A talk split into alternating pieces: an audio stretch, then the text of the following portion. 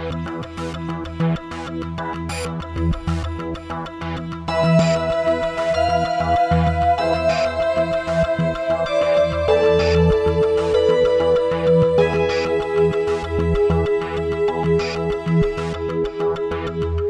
Hey, gang, welcome to episode 154 of the No Proscenium podcast, the voice of everything immersive, brought to you by Meow Wolf.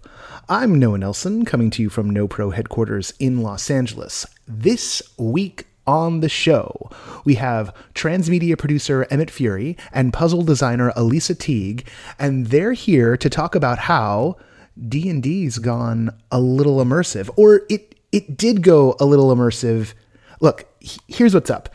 There was this ARG, uh, it wound up being known as No Stone Unturned, and it was all part of uh, a build up to this big live streaming event called the Stream of Many Eyes, which took place here in LA which involved getting all a lot of the the sort of the the well-known streamers who play D&D all into the same series of games, um, not playing the same games, but like an interconnected series of games.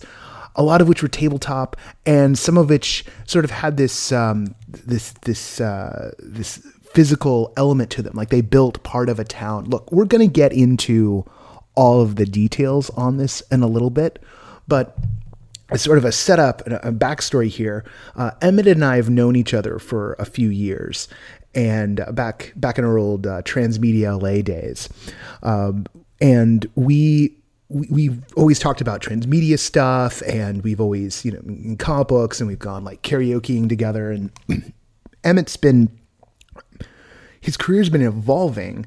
Uh, he's recently gotten pulled in by Niantic uh, to do some tabletop role playing game stuff for them. Uh, Niantic, of course, are the people who do Pokemon Go. They also do this thing called Ingress, which is what he's working on.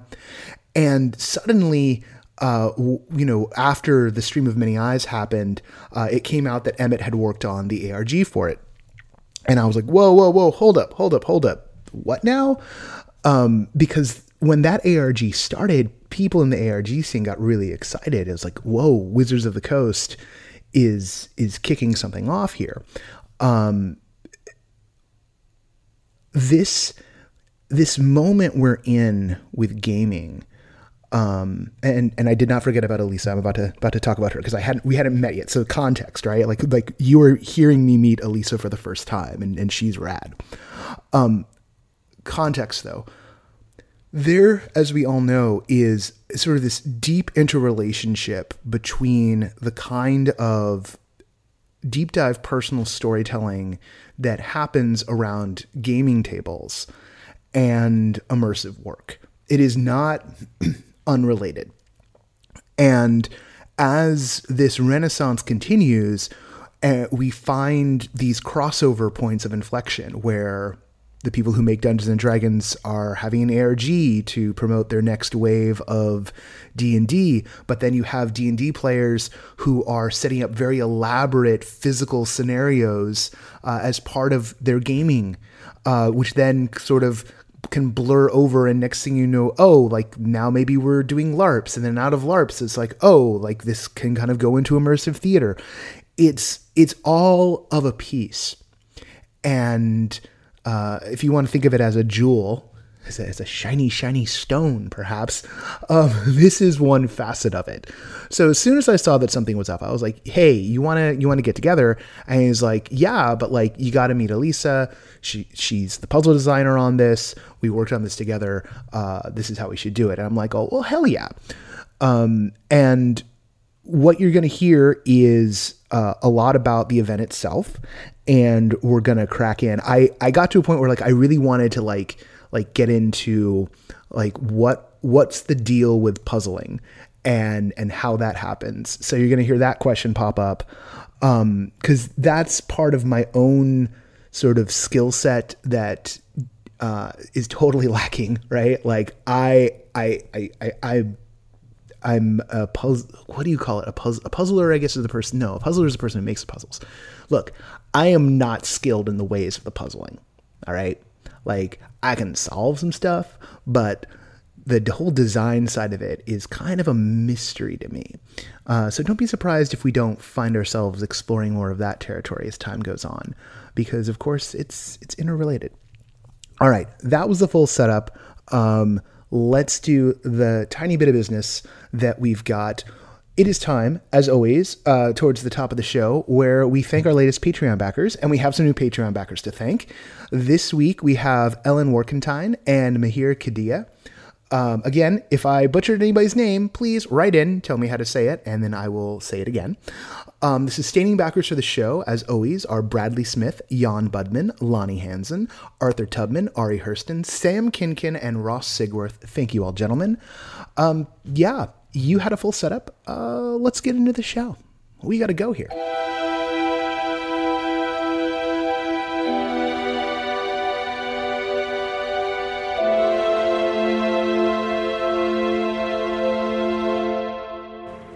The world is chaos right now, but something cool happened. What is it, like a week and a half ago now?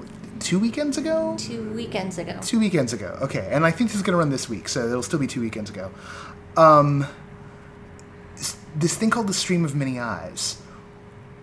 What the heck was that? And because I saw it on social media, like I got a gestalt sense of it. It's like suddenly there was a lot of people, a lot of people who have like YouTube and Twitch shows where they play role playing games, something that I still don't entirely understand because uh, I am old.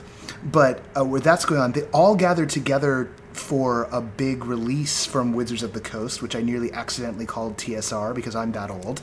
Uh, yeah, like it started off my tongue. Was, Wizards, it's Wizards. Um, so what what was this thing, and what did you guys make for it? Because you made something pretty cool. Yeah, I mean, yeah, right. I'd say it would grow. It did grow out of a lot of these streaming shows. You know, shows like Critical Role being you know one of the first. Uh, I think uh, in that case, Matt Mercer and his, his his awesome voice actor friends, you know, as much as it took me a minute to adjust my head around the idea of like watching people play a game that is designed for us to be playing. You know, in their case, besides the fact that Matt's a great GM, like. Uh, you know, as voice actors, you know, their scene work and actors and voices are just so much beyond what most of us are ever going to see at our home table. So I think part of you know the that's a big part of it. It's like people are tuning in to watch because they're like, well, you know what, like this is unlike any sort of role playing experience that I'm ever likely to have. Uh, and uh, for Stream of Many Eyes, um, basically they uh, Dungeons and Dragons, uh, Wizards of the Coast. Uh, at a studio here in LA, two studios. One, they built this whole immersive 360 portion of the city of Waterdeep, which is you know one of the main uh, cities in the Forgotten Realms uh, right. setting, and uh, in there they streamed some.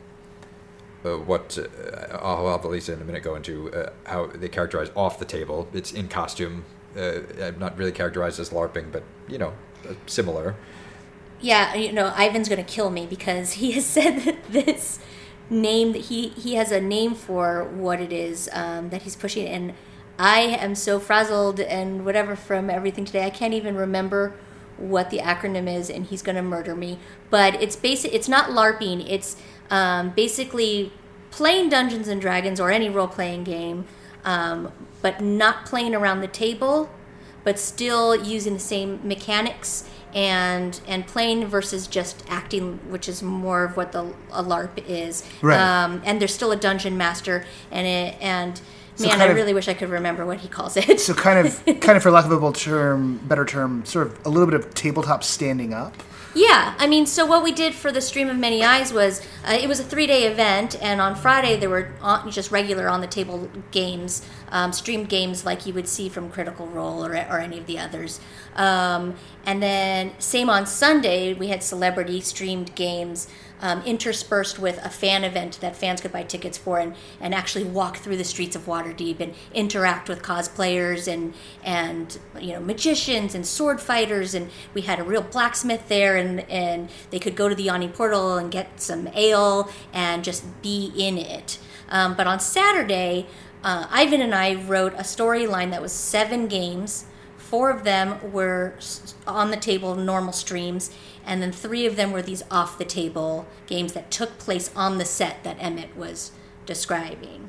Um, and so that was that was super cool. And then what we did leading up to it was for the 30 days prior to the stream, we teased what was happening, and, and as a promotion, we did an ARG, which is an alternate reality game. Oh yeah. No, luckily, the the listeners are familiar with with ye old args.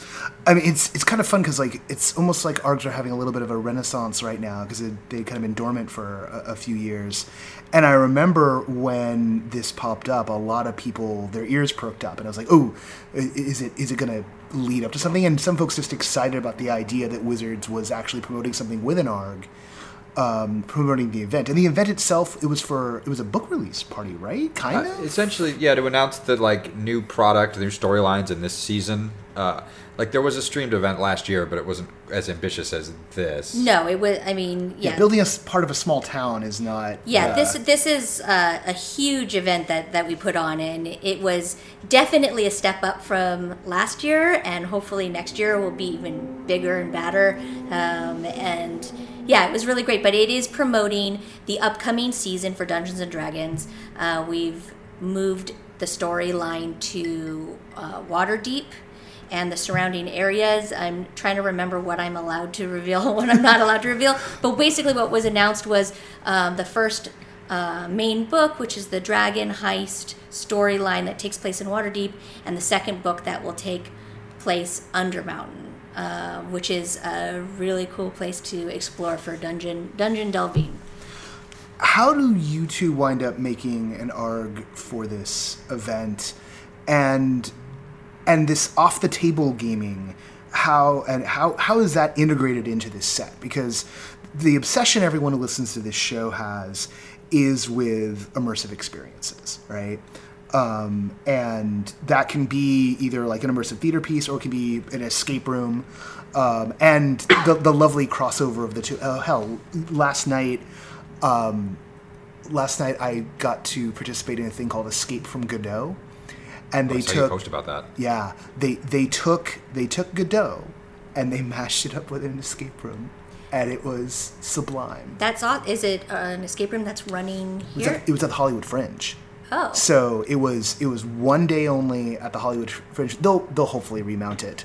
Uh, but then again, on the other hand, uh, the the the Beckett estate is uh, famously litigious, which may or may not play a role in the storyline of the game that's the show and the show that's a game. Huh. But so so that's this is this is where we're all coming from. So the things that that get my attention first and foremost, actually, it's got to be like the fact that they built part of Waterdeep, and that you were running games in that section. So what was that like? What kind of what kind of things happen in, in, in those experiences? How would that be different from a normal tabletop game? Well, the thing that was most different about the games that were actually taking place in Waterdeep is that we had not only our our built out sets, but I had the ability to write puzzles that were built into the sets themselves. So instead of just having I run a lot of games where I, I, insert puzzles into the games, both just in regular tabletop board games. Uh, almost everything that I've I've worked on, at least recently, has had hidden puzzles in it. Um, but even the the uh, role playing games that I play in at home, I always put puzzles in everything, and all of the stuff I've been writing for Dungeons and Dragons has had puzzles in it. And this was totally a new thing for me for Dungeons and Dragons because I got to incorporate puzzles everywhere. And so we not only had props that were puzzles, but we had actual decor in the main city streets of Waterdeep, which was the second off the table game of the day. It was an Einstein logic puzzle, basically. Mm. Um, it was who lives in what house.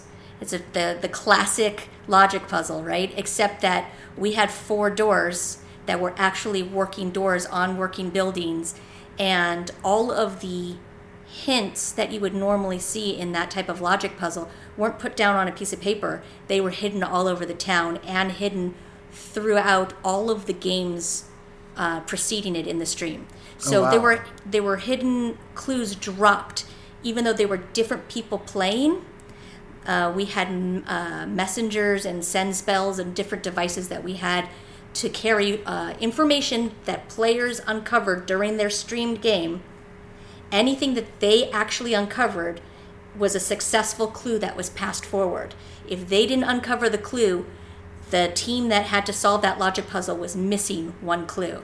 So the more the preceding teams of players were able to solve, the easier it was for that team to solve the logic puzzle. So we're talking about a cooperative, both narrative and diegetic clue set for a, a, a, a sort of a, a, master puzzle that's oh, going on. absolutely and Yeah. it, and, it, and it some in some ways it played out great and in some ways i was like oh they're mi- they're missing something you know the, in the very first even the off the table game where they were in the yawning portal there was a totally different puzzle in there while they were solving the puzzle a very very famous character in dungeons and dragons canon Mirt the moneylender walks in in his grandiose costume uh, provided by Castle Corsetry. She did a great job.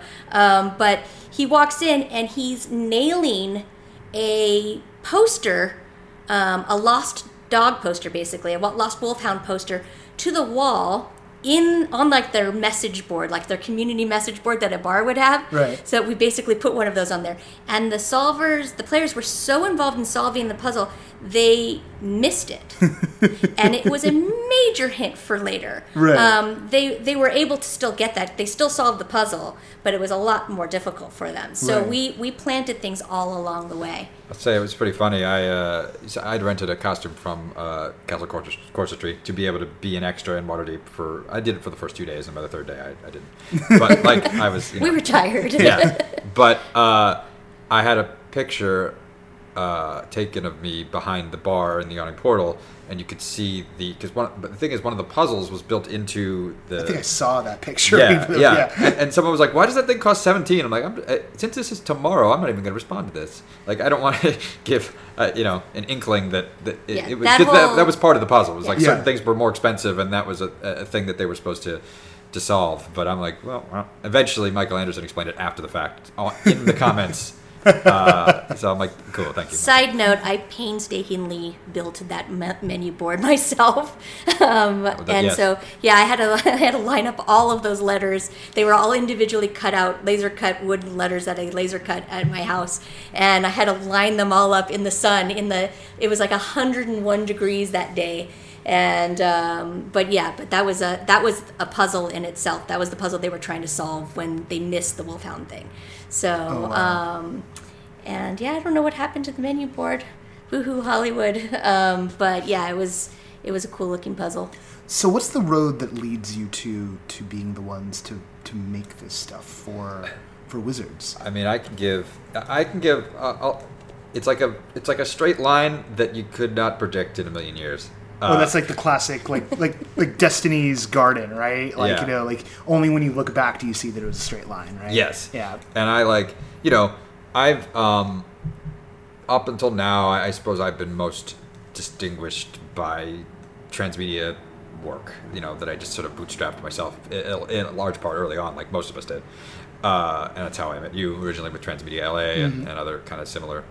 Uh, and you know, so that's all in my sort of background, and I've done some very indie ARGs for my very indie web series, or and different sort of interactive uh, transmedia stories with other kind of indie web series, and uh, but I also worked on a one of these live stream shows for Geek and Sundry's Alpha for two seasons. It was called Vast, um, and uh, because of that, I connected with someone who I'd met at a transmedia conference who works at Niantic, where I've been working recently to help them with some RPG stuff. Right. Uh, to design sort of a, an original uh, RPG, tabletop RPG for Ingress, and I've been writing modules for them and running games at events throughout the sort of country, and uh, and you know maybe eventually we'll have a streaming show for that too. And, uh, I mean, I remember when you started when you got announced that you were going to be doing tabletop role playing games for Ingress, and it kind of broke my brain a little bit because I was like, okay, so there's this there's this alternate reality game that's and it's, it's the the first AR game to like take off at all, right? And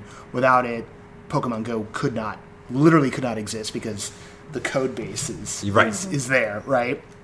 All of the map markers uh, for Pokemon Go are based off Ingress players' actions, um, and and that you were that that was migrating over to tabletop. Like it's the, it almost feels like the way like the internet's made the whole whole of history flat.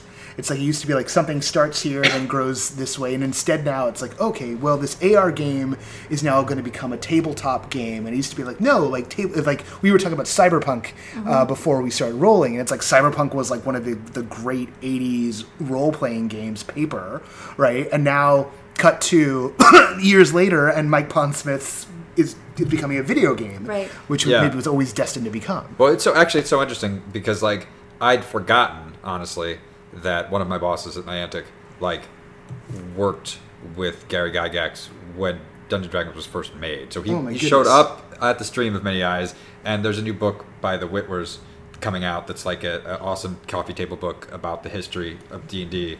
And he was just flipping through it, and like that's where the hot tub was, and that's where we played D and D. Uh, So, so, so obviously he's big into RPGs from way back. So I think that's probably partly why he wants to incorporate it into Ingress. Uh, and it just so happened that he was starting to do that around the time I was posting a lot about Vast. We added each other on Facebook, but never like talked because that's what you do in LA. You know, you meet Yeah. someone at a thing. Uh, and Few things are true. yeah. So anyway, uh, after I announced I was doing the Ingress stuff, I, I wound up having lunch with Ivan Van Norman, who uh, Elise has already talked about, who kind of ran the the off the table uh, sessions and Yeah, wrote the story co- with he her. co-wrote the story for the Saturday stream with me, and he also was our DM for the off the table games. So Ivan recommended Emmett to do the uh, transmedia um, and storyline for the ARG, and then all they needed was somebody to write the puzzles.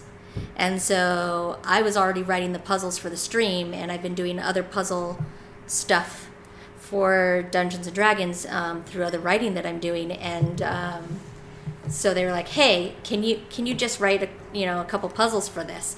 And then uh, then, then I kind of got out of control because I'm a crazy Uh, workaholic. Elisa went above and, uh, above and beyond the Call of Duty. Uh, no small part due to the fact that, uh, as will happen in ARGs, of course, uh, some of the early ones, and they were designed to be easy, but the players like solved them even quicker than we thought they would, uh, Oh, and, yeah. and therefore, the number of uh, puzzles you were contracted to originally make w- was not going to last for a month. And I feel like that's like a, a constant problem that one day needs to be just definitively solved, right? Like the whole like the players get ahead and then like we got to keep feeding the beast, right? And there's this whole there's this whole you know need to keep the attention going. You want to keep the eyes on what's happening, but like even from the Ur days, even from the beast itself, like it always was like, oh no, they broke it right at the start. What are we gonna do now? Right. Yeah, I mean it happens. Yeah. Um, in a lot of the ones that I've worked on, I I definitely can tell how long it's going to take for a, a puzzle to be solved, um, and I and I write them accordingly, uh, depending on how long the the arc is supposed to last or whatever the event is. Hmm. I've written one day events and you know or or just events for theme parks and, and different things that where it's only supposed to be 15 minutes or even escape rooms. They're all timed and, and when you write puzzles you start to learn how long everything's going to take to solve. For this one i you know i yes i was contracted to write eight puzzles and i knew from the get-go that that wasn't going to be enough puzzles. I'm like are you sure you only want eight? And they're like yeah we're only going to do eight and then i just wrote more anyway um, because I wanted to.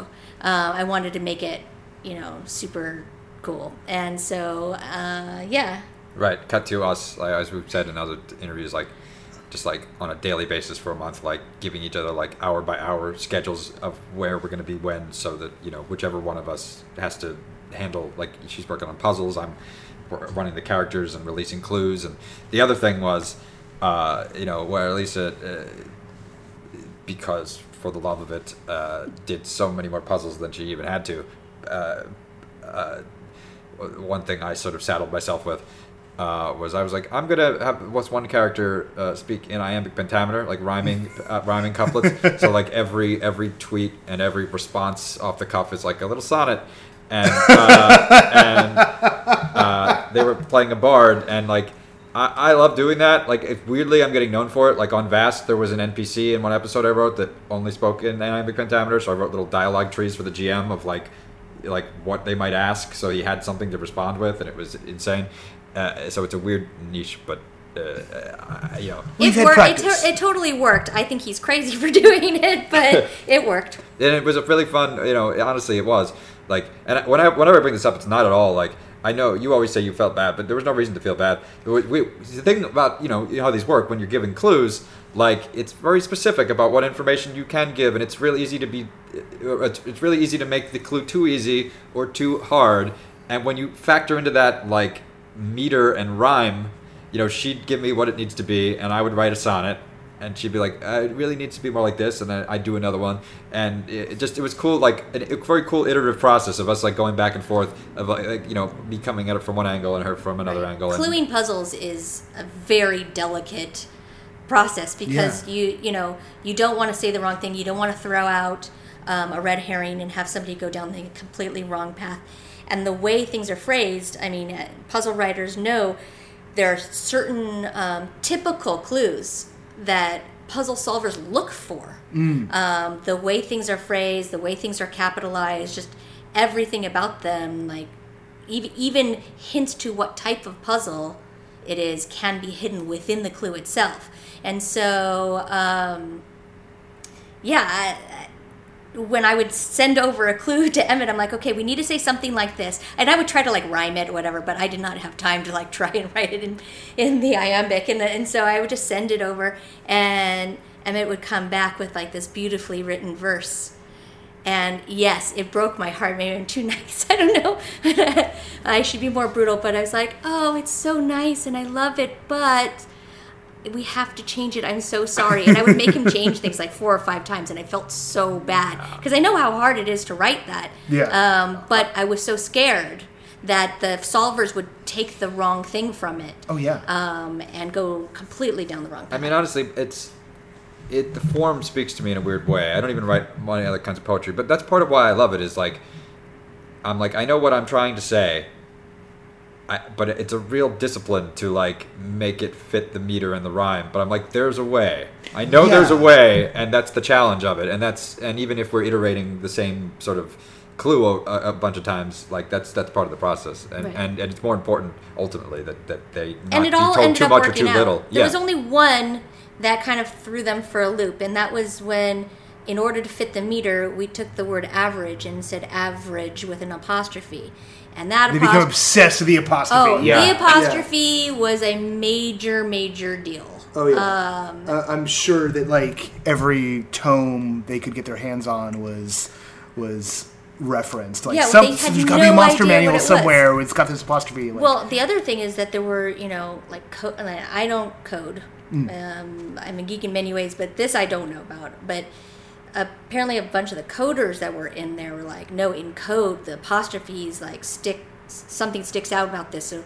they were trying to determine a clue because of the apostrophe, and the apostrophe had nothing to do with it, and we couldn't say anything. Oh, oh, and they but they made a classic fallacy. Like they brought in outside information, trying to interpret the clue, Mm-hmm. right? As opposed to, I mean, I'm I'm getting the vibe that because things are going to be narrative or maybe diegetic to the world that you're that Right. you're Oh yeah, they definitely brought Yeah. in Earth knowledge. That I mean, some of them pointed to Earth knowledge, but they definitely did. You know, um, and we did it in character when it pointed to Earth knowledge. Like when when we had them look at Earth-bound musicians, we said these are you know bards of Earth. Right. Right. But we still kept it in that same frame of reference of these are characters from Faerun talking about this, right? Right.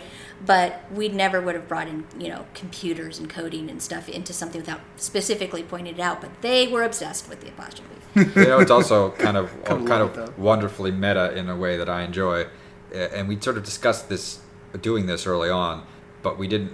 Other than maybe he knew it was happening, we didn't loop him in any particular way.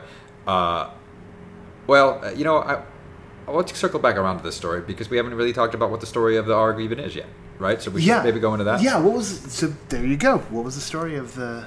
Uh, story of sure. So, uh, so basically, um, so there was an announcement for Stream of Many Eyes within the first couple days of May, and uh, the first puzzle that Elisa calls half a puzzle because it was really just some Morse code, Mm-hmm. which is you know, uh, it, it said sort of hashtag No Stone Unturned, which was sort of the name and the hashtag for for the ARG, and that led people to a particular Twitter account uh, called Immortal Fortress.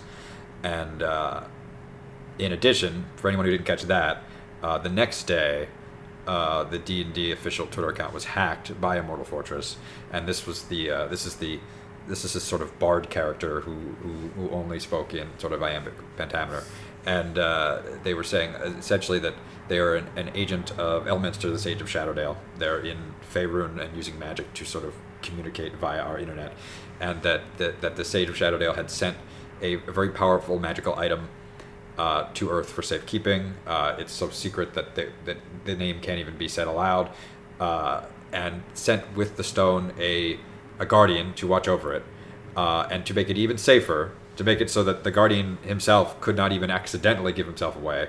He got the guardian to agree to have his memories magically altered so that he thought he grew up on Earth. So he was what this was was we'll get to it in a minute, but it, it wound up being a sort of beloved character from Dungeons and Dragons lore who was on Earth, believing he'd grown up on Earth for a while and didn't know where that there was a place called the Forgotten Realms or that's where he was from or anything about his past life, and so uh, the deal was basically Elminster had said that uh, you know this stone and the wielder needed to be returned imminently but then Elminster was out of pocket, and it was like, you know, this would have been real easy if Elminster could have just like told everyone who the wielder was, where to find him.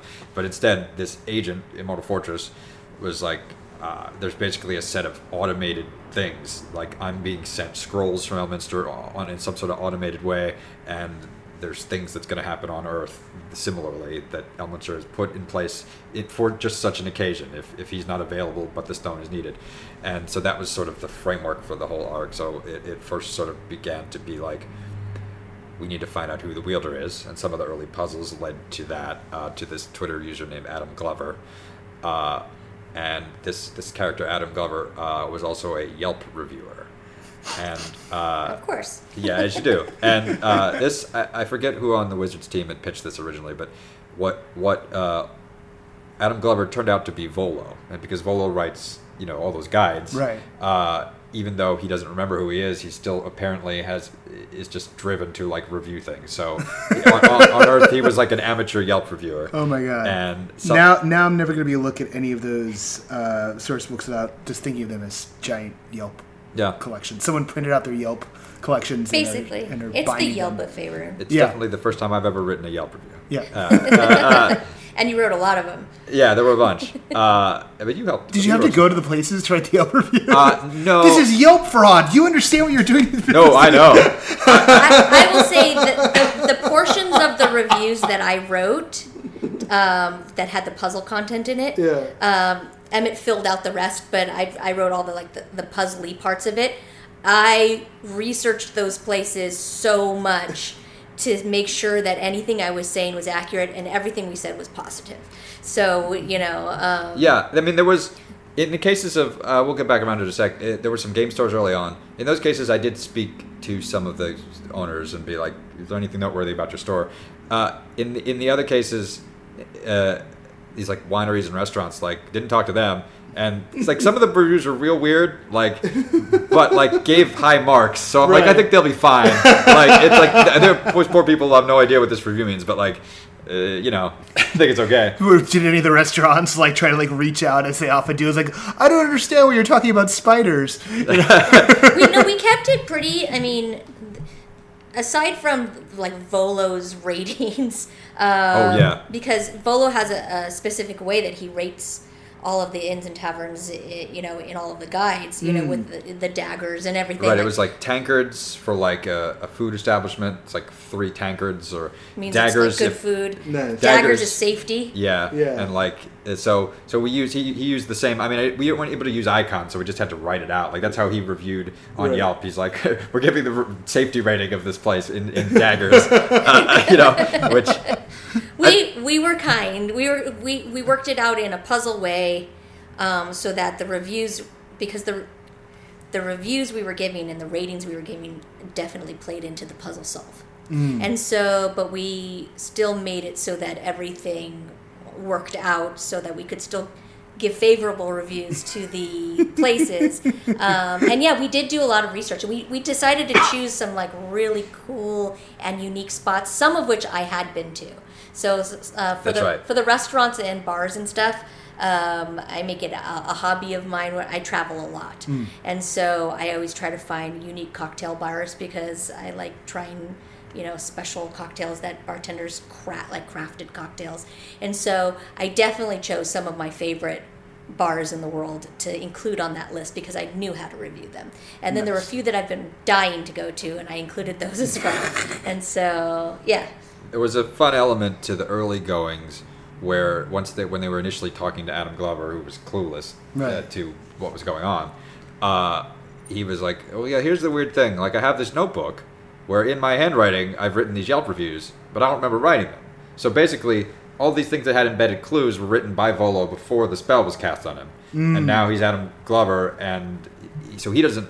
You know, so, sometimes in ARGs it's like someone for story reasons is being vague when they could just tell you like no we're giving you a clue in this case it was like he legit doesn't know the answer he's Nice. like hmm. I, I found a notebook that i didn't know i had with elminster sigil on it and there's more clues inside so at the beginning uh, that was sort of an element eventually uh, uh, uh, uh, there were other puzzles that led to them discovering uh, the spell they could use to restore Volo's memories and and all the components they need to cast it. And then and when that was done, he was Volo. And then I changed his Twitter to be Volo with a picture of Volo, and I was playing Volo uh, for uh, a, a couple weeks, which was super fun.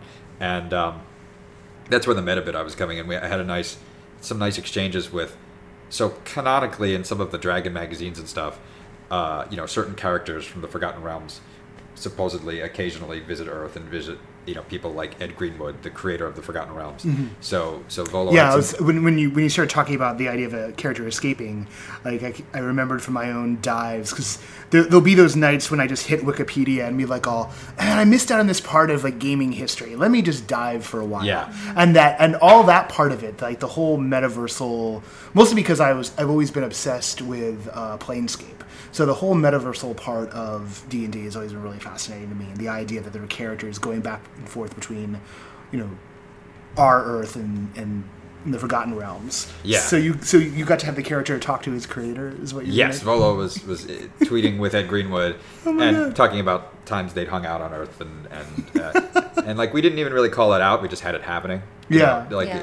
a lot of the other clue based ones, it was like let me retweet this so that people know or they're seeing it. You know. Yeah. Uh, Yes, most of that conversation didn't even have the hashtag on it. It was just Yeah. if they found it, they found it. If they didn't, oh well. But Was- a lot of people found it. It was hilarious. And Yeah. Ed Greenwood is such a wonderful guy, and he's totally into it. And he played along so well. Was it something that was like pre-planned to have that, or like you guys just wound up talking to him and then it just he just went along with the game? Uh, like, I suspect someone probably told him it was happening and that maybe he might be reached out to, but I think that was. Yeah. Yeah, he he knew that it was happening, and it, and there was a possibility. Early on in the planning, uh, we had discussed him being more involved and actually taking on a character role like Elminster.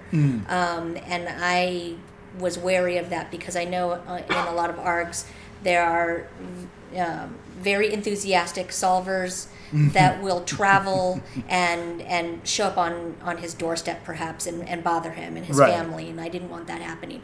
So I didn't want to force his involvement. He was involved out at the stream. He he showed up to the stream and he dressed as Elminster. He played Elminster live on camera and it was awesome. And he he's so much fun and so willing to participate in everything um, and very gracious about it. But i didn't want you know potentially thousands of people bothering him and his family so he knew it was happening so i think the twitter interaction was the perfect way for that to play out because it was very natural Yeah. um, and he got to play with it as much as he wanted to but not have to be you know bothered well, there's something just charming about it, right? You know, like just a little moment that happens in the course of this much bigger thing. I mean, that's one of the things that's really fun about this as a form. Um, with with with alternate reality games and, and experiences that you get to have these just kind of human moments that don't necessarily have to add up to like the really really really big thing and it could be the thing that's maybe like there's something beautiful about the idea of like a creator getting to talk to his creation like across time and sort of generations even Oh, you know? definitely. And the players that, that were paying attention to the conversation, and there were many people, they they loved it. They ate it up. Yeah. So Yeah, I mean, we've talked about this in other times, but like, um, there were some really nice moments where you know, like, Volo sort of asked people, like, you know, it's like obviously I love where I favor and where I'm from, but like, why do you guys love it? Like, well, I know you spend a lot of time. He's like pretending to be there, and so got some nice sort of engagement from people, like explaining what they love about D and D. Uh, the another great thing that happened was as soon as uh, uh, Volo's memory was returned, uh, it we established that this character. So Immortal Fortress, this bard who worked for Elminster, uh, introduced herself as Kalish Marivaldi, and we established that Kalish and Volo had met before, and almost instantaneously the players were shipping uh, Kalish As with, they with with you, you, you have to ship a- anybody, right? Yeah. Like, uh, I'm surprised they didn't do one of those melding names for them. yeah, yeah, it's a They should have. portmanteau. Like I don't. Although- Uh, they That failed would- they failed maybe what That would have been if really difficult, actually. I can't even think of one off the top of my Kalish head. and, and, And Volo. Colo Colo. Colo? It's not great. It's not like great. It's not good. Polish Yeah, It's closer. Polish It doesn't. yeah, eh, yeah. Maybe, but uh, but yeah, it was very funny, and it definitely changed um, the narrative of the story quite a bit. And that was all the the players doing. That was not our doing. Yeah, like honestly, it was always it was always going to be the case that Immortal Fortress was not who they were claiming, and it turned out to be uh, a more problematic, villainous type character from from the story uh, from D and D known as Halaster. Uh, but it meant it meant more when uh, when people were like that was another bit where Volo was asking for like dating advice from the players because he's like, you want to ask out this person, and I need help like how, how to do it. So like by the time we yeah cast, that's gotta be gold by the when you time have we dozens and doubt, dozens of people like basically giving him advice on Twitter, it was hilarious. Um, oh my god but yeah, yeah. By the time, what he was saying, by the time we started casting doubt on Immortal Fortress being who she says she is, um, it was heartbreaking for a lot of the solvers that were like rooting for these two to get together once he got back home. Yeah, I Um, was saying essentially Halaster like interdimensionally catfished Volo, like by pretending to be this woman that he knew. Uh, it, it, it was yeah, like that was definitely a, a interesting. And then yeah, ultimately, um, the last bits of of the arc revolved around like them solving puzzles to locate the portal that Volo would need to go back.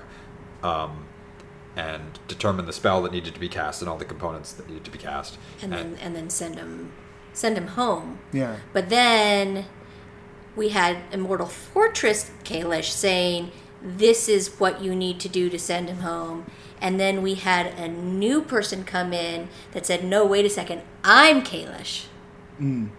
This is what you need to do to send him home. And then our solvers had to choose do we trust this person who's been giving us all these clues for three weeks and we've been following them and and shipping them with Volo and everything's been right so far, we think? Or do we trust this new person and and what do we do? Yeah, and then so there was sort of a Twitter poll that was running about who to trust. The thing was, like, unlike every other piece of this, there was no empirical data to know who was telling the truth. Right. And uh, so one thing we sort of decided to do was offer a third option, which was like, do you guys not trust either? Do you think it's safer to just like, since you have no knowledge, like maybe maybe just instead of sending him to either place in particular that these people are sending him, maybe just send him to some neutral place like like Wat like Waterdeep. Maybe that's a safer option. And we were just gonna let them see let see which were one out. One of the two were they gonna trust someone or another, or just say, you know what, I hope one of them is really who they're saying they are, but we have no idea. So, and ultimately, that's what they chose was not to trust anyone. so they sent him to Waterdeep Yes. Right. and then the stream the stream starts. Yeah. And so, uh, so yes, sending him to Waterdeep is where the arc ended.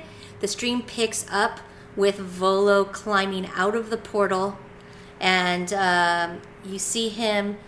He has the, the, the stone in his hand, and he puts the stone on the ledge of the portal, which we built in the yawning portal in Waterdeep. And he puts it on there, and then uses his hands to pull himself up. And as he's pulling himself up out, a cloaked figure runs by, grabs a stone, and bolts. And so Saturday's stream was then dedicated to finding the stone, what it is, what is the name of the stone, what does it look like, um, and ultimately finding it at the very end of the day through the seven games. How how do you become a puzzler? Uh, this has been this has been in the back of my mind like the entire the entire Right. time through, right? Because like so he, he, you you've got this elaborate structure, and like part of this is like I, I know I know some of the disciplines that Emmett comes comes through in terms of like writing and like this this and I think we got into it in terms of how a transmedia piece works of Sure. layering these different characters and these interactions are happening off to the side. But like uh, we've had we've had escape room designers on the show before, but I've never really talked to someone just purely in the, the terms of you know the discipline of puzzling and how one how one how one cracks into doing that and like how much research goes into puzzle forms and when you're designing this stuff and a lot. I Yeah. mean, for me, it's hard to empirically say, "Oh, this is how you do it." You know, I just know what my own personal Right. experience is. And for me, um, I grew up on puzzles. My dad, um, when I was little, used to give me puzzle books. We, we would travel a lot. We traveled all over the place, and and when I was on an airplane or in the backseat of a car, I was always doing puzzles. And he taught me all about ciphers and cryptograms and, and breaking codes. And it was something that I was like really, really into. And I used to play all of the like text adventure games when I was little and, uh, you know, Zork and uh, everything. And so figuring things out was always, I guess, part of my DNA. I don't know if I got it from him or, or what, but it was always something I was really into um, and I grew up with it. And then I kind it kind of like went by the wayside for me for a little while, and I got into the game industry, and I, I'm a board game designer, and through that business, I connected with a gentleman named Mike Selinker, um, and he is a huge puzzle writer, puzzle genius, and um, he kind of brought me back into it. I was um, in pro when I met him, I had just gotten back into going to some puzzle events, and this was before escape rooms were really a thing. Um, but I was going to some like puzzly parties and things like that, and um, I was working on a book that was a puzzle book called "The Secrets of the Alchemist Dar." I don't know if anybody out there listening had ever had experience with it, but basically, this was a book that was a children's book that had puzzles hidden throughout it. And if you solved the book, it would lead you to one of, I think, a dozen diamond rings that were actually hidden all across America, whoa. buried somewhere. Now, as far as I know, um, the outcome of that was that nothing was ever found, that they had their insurance, like, there was an insurance issue and then the book was still wildly popular and i never finished solving the entire book but i solved a lot of it. And mm. i remember when when meeting mike i was like hey i know you're a puzzle person. You want to work on this book with me? And then through talking about puzzles and stuff i started doing freelance work with him for various args and escape room projects and and projects for different companies because his company Lone Shark Games uh, ran a whole bunch of those. And so I was working with him for a while, and he really got me back into it. And I was working with him and another employee of his, Gaby Weidling, who's an amazing puzzle writer as well. And through that practice, um, I just started doing more and more of it. Um, and we put out an awesome book called The Maze of Games, which is a Victorian novel, a solve your own adventure style book, where all of the pages are in the wrong order. If you want to read the book uh, in order, you have to solve the puzzles on the right facing page of every left page of narrative. And so I remember seeing and- that when it was on like was it on Kickstarter. Or? yeah, we kickstarted it, and uh, yeah, it's it's fabulous if I do say so myself. And um, I didn't do a lot of the puzzles in there, but I did all of the graphic design for all of the puzzles. And so I started learning about how I can embed puzzles into visual media.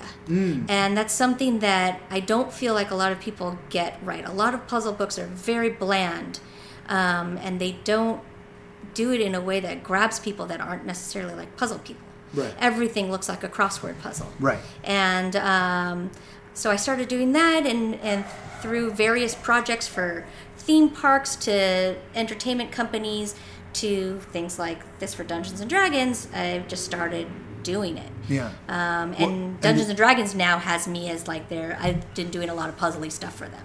Well, and that, that leap from from from visual to like physical and and immersive puzzling that is escape rooms like that's such a that's such a key key leap into sort of this renaissance we're seeing right now across the board of of of all the um, the immersive games that are happening um, because I mean, I know like for you know, I've been to like say like one of the the scrap events where everything's like in the booklet, and it's a little bit like oh, we're doing a we're doing a booklet.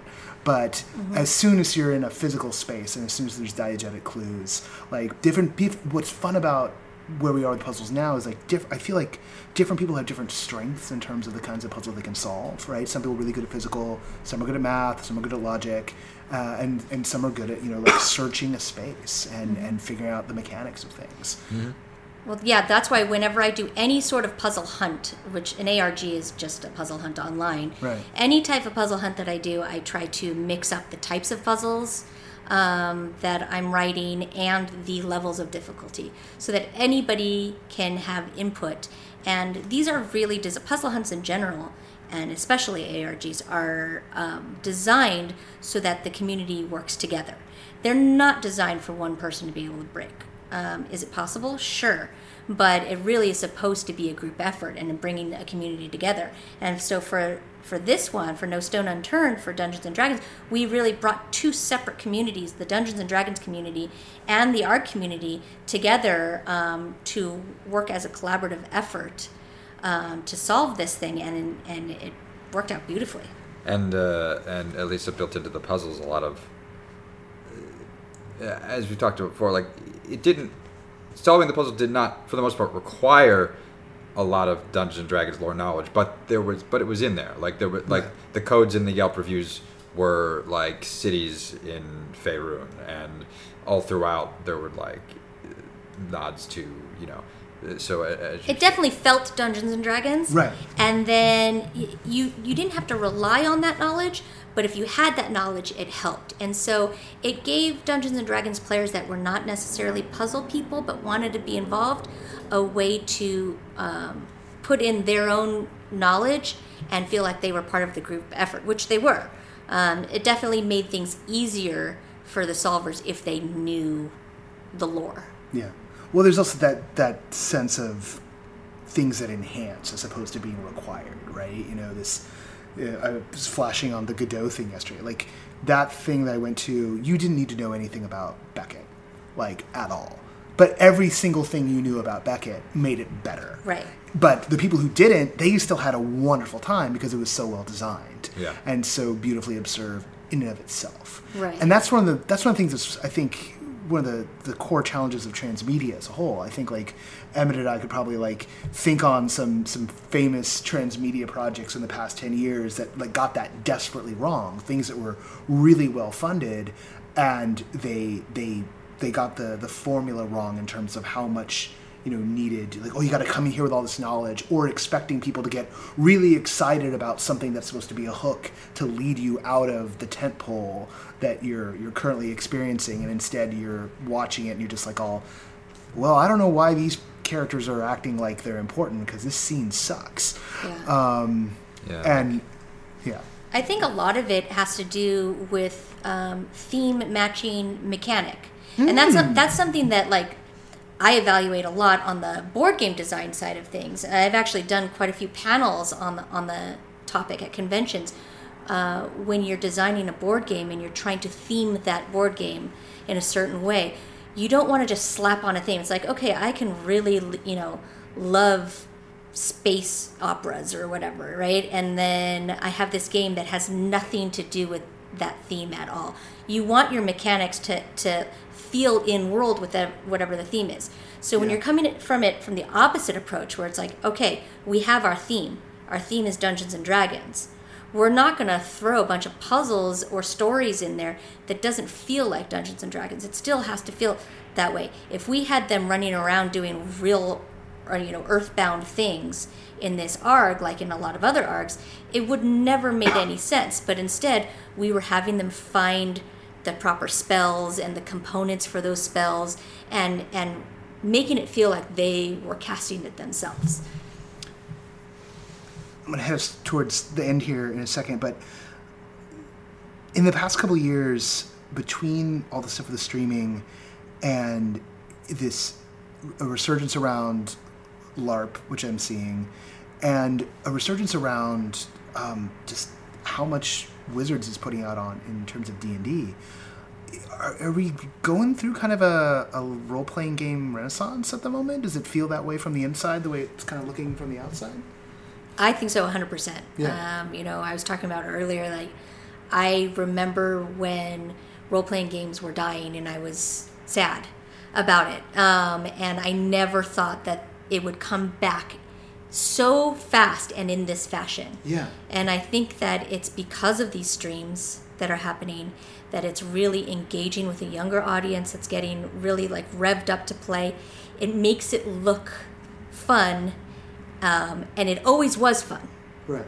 It always was, but nobody thought it could possibly be that much fun. it gives people role models. It gives people something aspirational. You were talking about, like, in a, like the the fact that it's a bunch of voice actors doing it. Like that's the part that, okay, I, I start to get that idea because, and then you start to wonder, oh God, what if Mel Blanc was a DM? that would be awesome. Right? Like, ah, you know. Get Maurice LaMarche in that game. Oh my like- goodness. Frank yeah. Oz too? Yeah. that would be a game. Yeah, there- there's a game for you. Right. Um, yeah, I'm excited about you know the prol- proliferation of all the so-called sort of like indie RPGs that are a lot of ones that are kind of quote unquote rules light.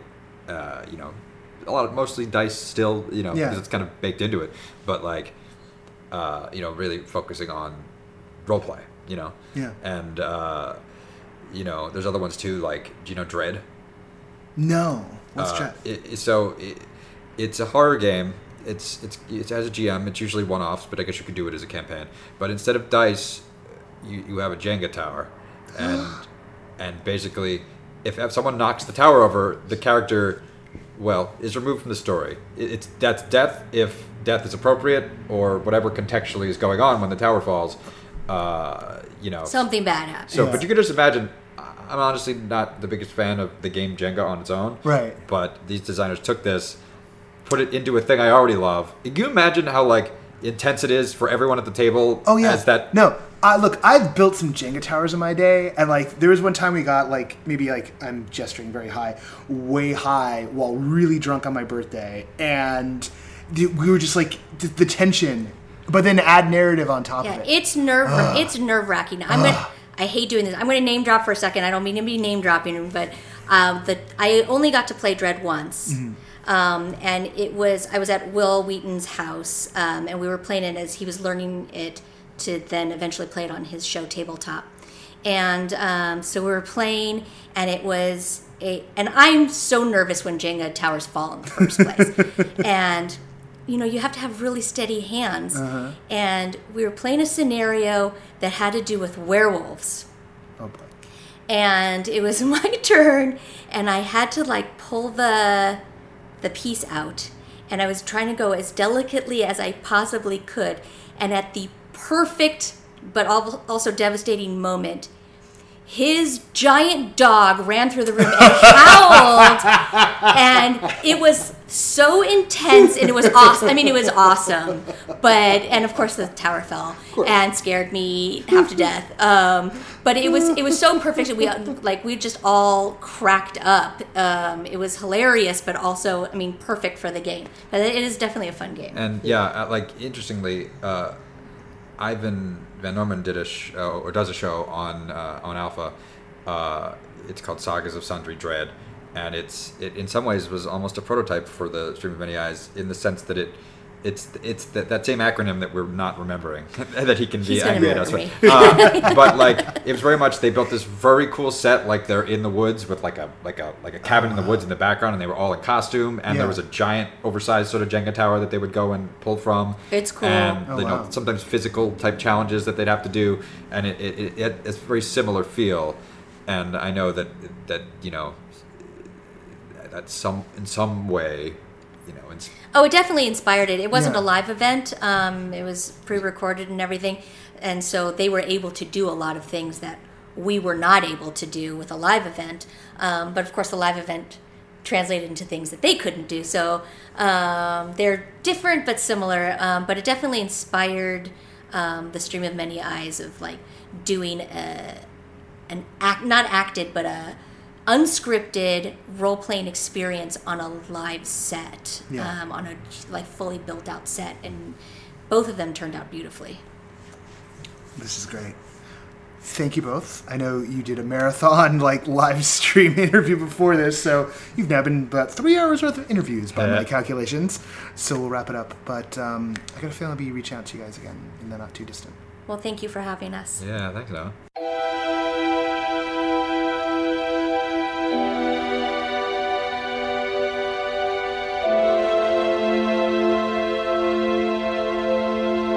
Once again, I want to thank our guest, transmedia producer Emmett Furey, and puzzle designer Elisa Teague for being on the show. And a shout out to the folks at Wizards of the Coast for letting this interview take place.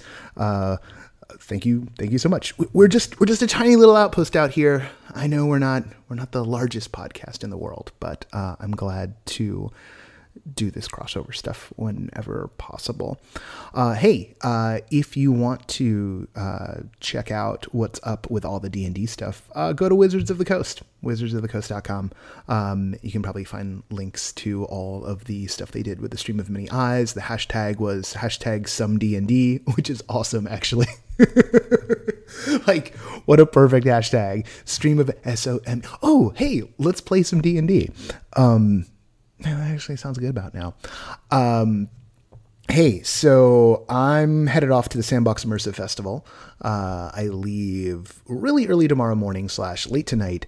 There's far too much to do between now and then, uh, including uh, a full day of work. So you're not getting uh, the chatty Noah this time. Sorry. Um, if this is your first time on No Proscenium, know that uh, usually I go off for a few minutes here about whatever thing. Uh, next week we won't have a regular show. Uh, we may have a mini-sode, uh, depending on if I'm unjet lagged and chatty when I return. Um, Kathryn is going to be running all of our social media and pretty much everything else uh, for the few days I'm away. Pretty much from the 23rd till the end of the 27th. So it's only four days, but um, I'm uh, I'm not going to really be on the grid. So uh, try try not to I don't know burn the entire immersive scene down while I'm gone. Uh, that will mean I'll never get to take a vacation ever again, and that would just that would that'd be no good. Um, Papa cranky. Um, not the mama, that's for sure. Uh, where are we? Uh, yeah, no. Um, that's it. Those are your orders. There's a bunch of stuff going on. Um, you know, Delusions tickets are going on sale uh, next week. So if you're if you're not in Los Angeles uh, and you haven't been paying attention to what's up with Delusion, uh, they're coming back for this fall. It's very exciting, and tickets are going to go very fast. So um, you probably newsletter their newsletter subscribers get are able to buy tickets on Monday, and then um, on Tuesday uh, is when um, what's that thing? Oh yeah, public sales. But knowing how it goes, whoo, yeah. And also they've they've shrunk the team size, so it's it's locked at eight, I believe, this year. Uh, more details are coming out over the weekend. Uh, you know when I'm gone, so uh, you'll know more than I do when I get back. Okay, seriously, I gotta go. Uh, there's like laundry and stuff that needs to be done. Um, I was about to say something sappy. I'm not going to. Uh, let's do the credits here. Hey, The music for No Proscenium is by Chris Porter of the Speakeasy Society. The sustaining backers of No Proscenium are Bradley Smith, Jan Budman, Lonnie Hansen, Arthur Tubman, Ari Hurston, Sam Kinkin, and Ross Sigworth.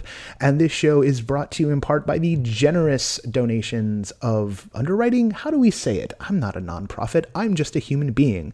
Meow Wolf. Thank you, everyone at Meow Wolf. All right that's it. Um, you can find us at noproscenium.com. Uh, you can check out uh, all the social media stuff at no proscenium is the Twitter, no underscore proscenium is the Instagram, or on Facebook, of course. Uh, Kathryn Yu is has the con, and um, until next time, I'll see you at the show.